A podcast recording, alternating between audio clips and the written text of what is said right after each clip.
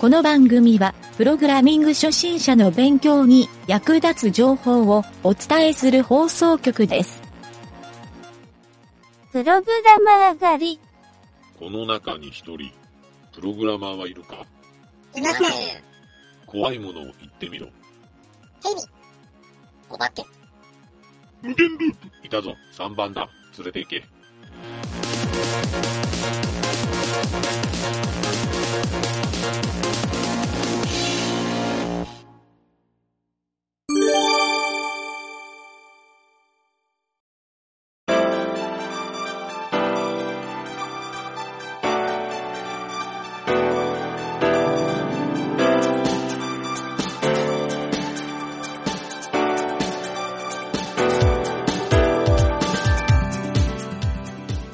はい、どうも。第3回目のプログラミングカフェのコーナーになります。えー前回までいろいろなですね、設計の話をしてきたわけなんですが、今日はちょっとその設計をですね、5つありましたよね。これをちょっと掘り下げてみようかなと思っています。まず1つ目。え1つ目はですね、環境構築の設計。はい、こちらに関してなんですけど、基本的に今回は JavaScript のプログラム、あと HTML と CSS になるんですが、まあ、メインは JavaScript ですね。はい。まあ、こうしたですね、インターネットブラウザーだけで表示ができる、まあ、ゲームとしてですね、動かすことができるっていう今回のプログラムなので、えー今回の環境設定は、パソコンのインターネットブラウザーと、まあ、JavaScript などを打ち込むですね、テキストエディター。はい、これがあれば十分だと考えています。まあもちろんですね、この出来上がったソースコードを、まあ、どこかのですね、公開サーバーにアップロードすると、それを他の人がパソコンとかスマートフォンを使って、インターネットを通して遊ぶこともできるようにはなりますが、今回は基本的には、パソコンのローカル環境って言われているところですね。はい。まあ、プログラミングを打ち込んで、その場でブラウザーでですね、確認できるという、そうしたローカル環境だけで、えーやるという、まあ、かなりライトな感じで進めようかなと思っています。はい。ということで、今回の環境構築の設定はですね、インターネットブラウザを使ったローカル環境ということになります。はい、それで二つ目のゲーム構成の設計。はい、このゲーム構成の設計というのは、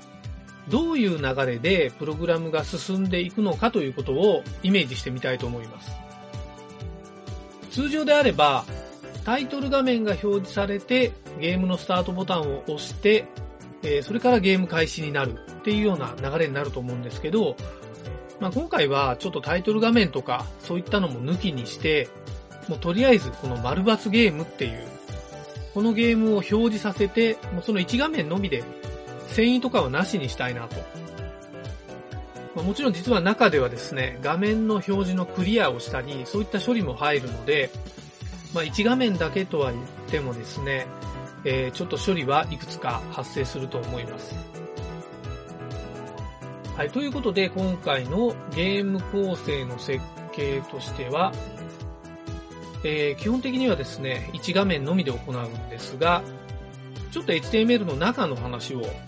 しておくと、テーブルタグを作って、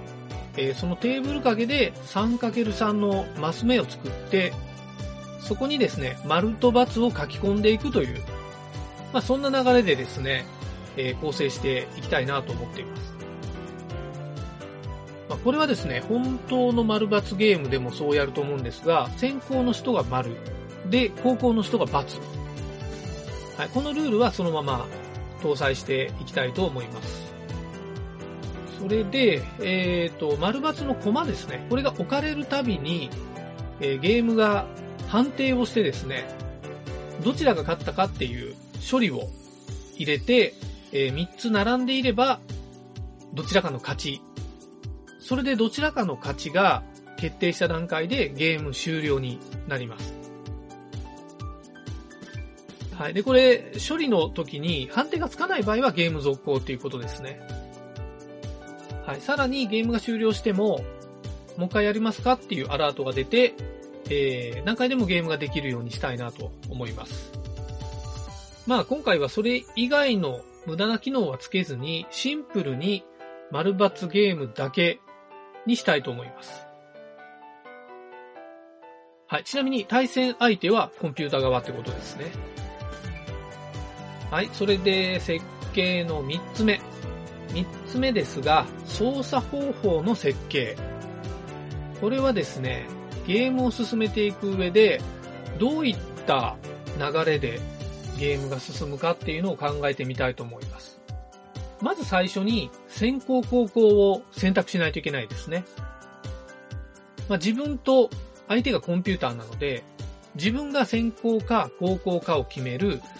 えー、コンファームっていうダイアログを表示させて、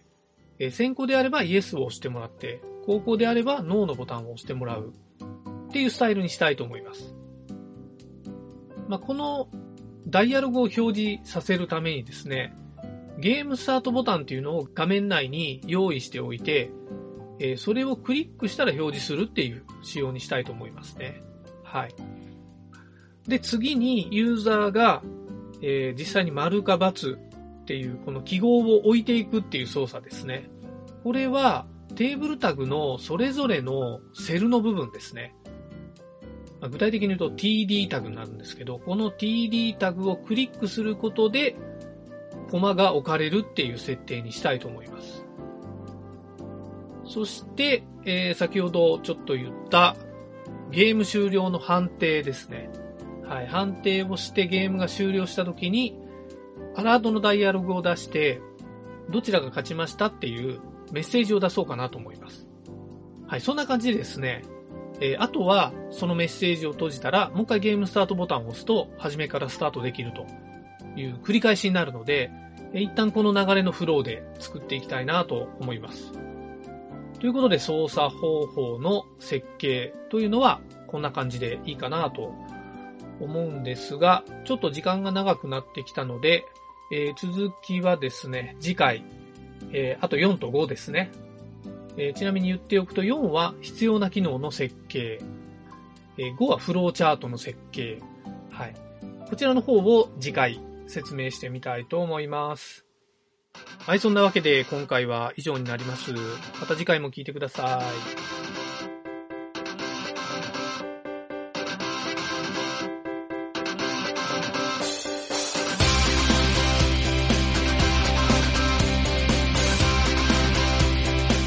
番組ホームページは http:// mynt.work スラッシュラジオスラッシュ